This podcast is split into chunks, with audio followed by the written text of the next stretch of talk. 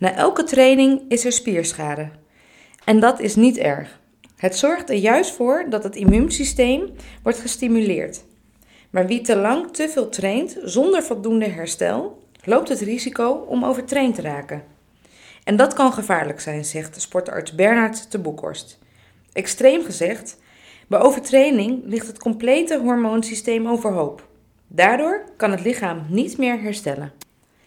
Tijdens de NGS Landelijke Kennisdag van vorig jaar, 2019, gaf Bernard de Boekhorst een presentatie over training en het belang van goed herstel. Dat gaat namelijk nog wel eens mis.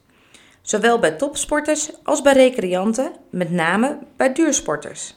Het moment van overtraind raken is ook heel moeilijk te herkennen. In eerste instantie lijkt het namelijk juist dat een atleet in vorm raakt.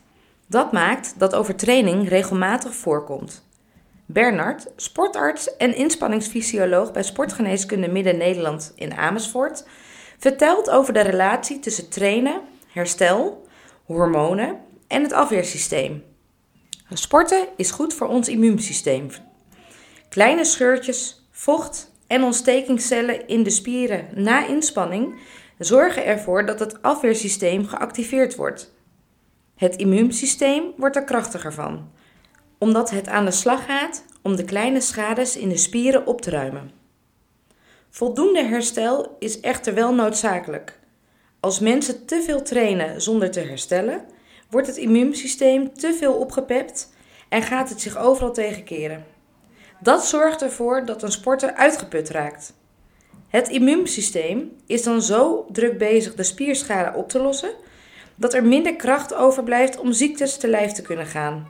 Maar niet sporten is ook niet goed, want daardoor wordt het immuunsysteem juist verzwakt. Alles draait om evenwicht en balans, al dus de sportarts. Ons afweersysteem bestaat uit drie lagen. Bernard vergelijkt het met militaire strijd. De eerste afweer zijn de slijmvliezen in de neus en de darmen. Die voeren de eerste rommel af. Daarna zijn er de natural killer cellen in het bloed. Die jagen op alles wat vreemd is. Je kunt ze vergelijken met een aspecifiek kanon. Als laatste onderdeel van het afweersysteem zijn er de T- en B-lymfocyten en antilichamen. Die zorgen voor specifieke afvoer van gevaarlijke stoffen en worden extra aangemaakt als er bijvoorbeeld veel actieve bacteriën in het lichaam zitten. Bernard ziet deze cellen als commando-eenheden die specifiek getraind zijn om bepaalde doelen heel precies uit te schakelen. Zo werkt het afweersysteem van gezonde mensen. Maar als het stresslevel continu verhoogd is, of als er sprake is van overtraining, werkt het niet meer op deze manier. Bij stress worden twee systemen in de hersenen aangezet. Die zorgen ervoor dat het stresshormoon cortisol wordt aangemaakt. In een gezonde situatie, als het acuut gevaar geweken is, zorgen de hippocampus in de hersenen na een tijdje voor dat het cortisolniveau weer verlaagd wordt. Cortisol is een heel belangrijk hormoon. Het zorgt ervoor dat je in staat bent te vluchten in geval van acuut gevaar.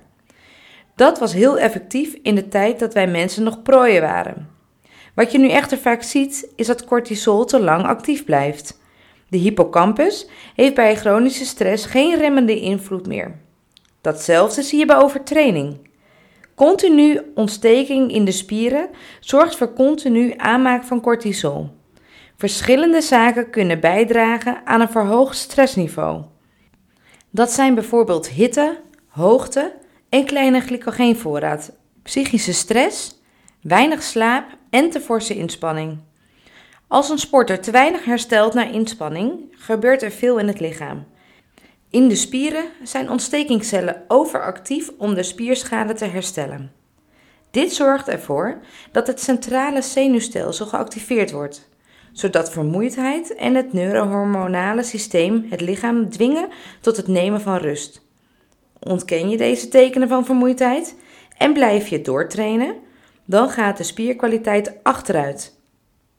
Ook in het neuroendocrine systeem gebeurt veel als gevolg van continue inspanning met te weinig herstel.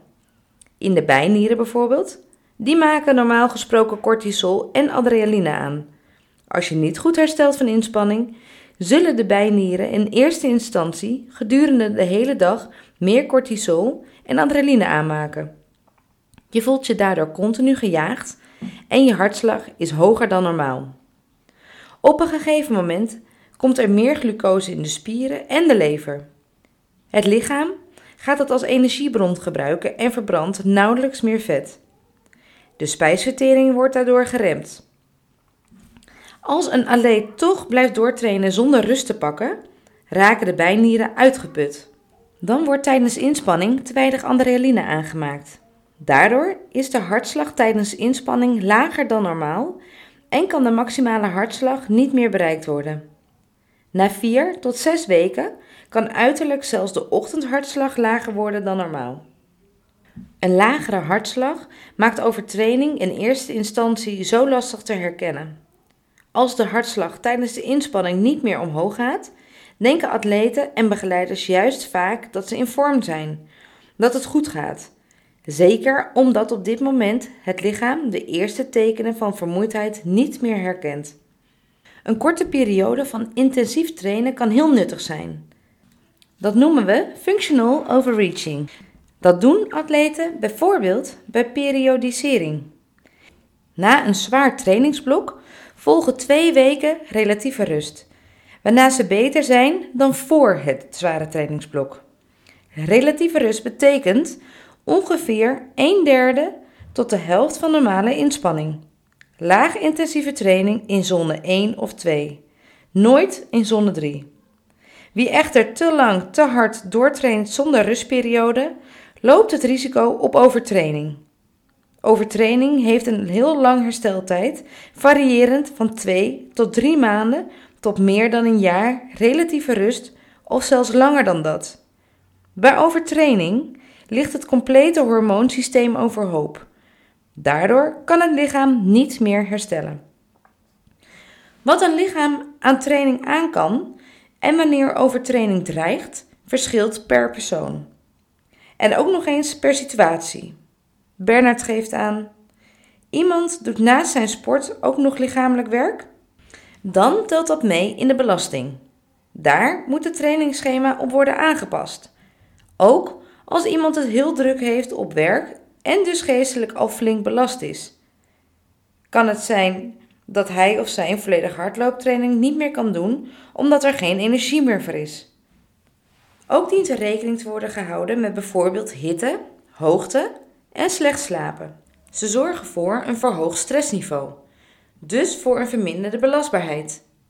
Ook iemands privésituatie kan invloed hebben. Daarom is het belangrijk te kijken naar iemands totale plaatje. De hersenen kunnen maar zoveel aan, zegt Bernard. Dit alles maakt het moeilijk om te herkennen wanneer overtreding dreigt.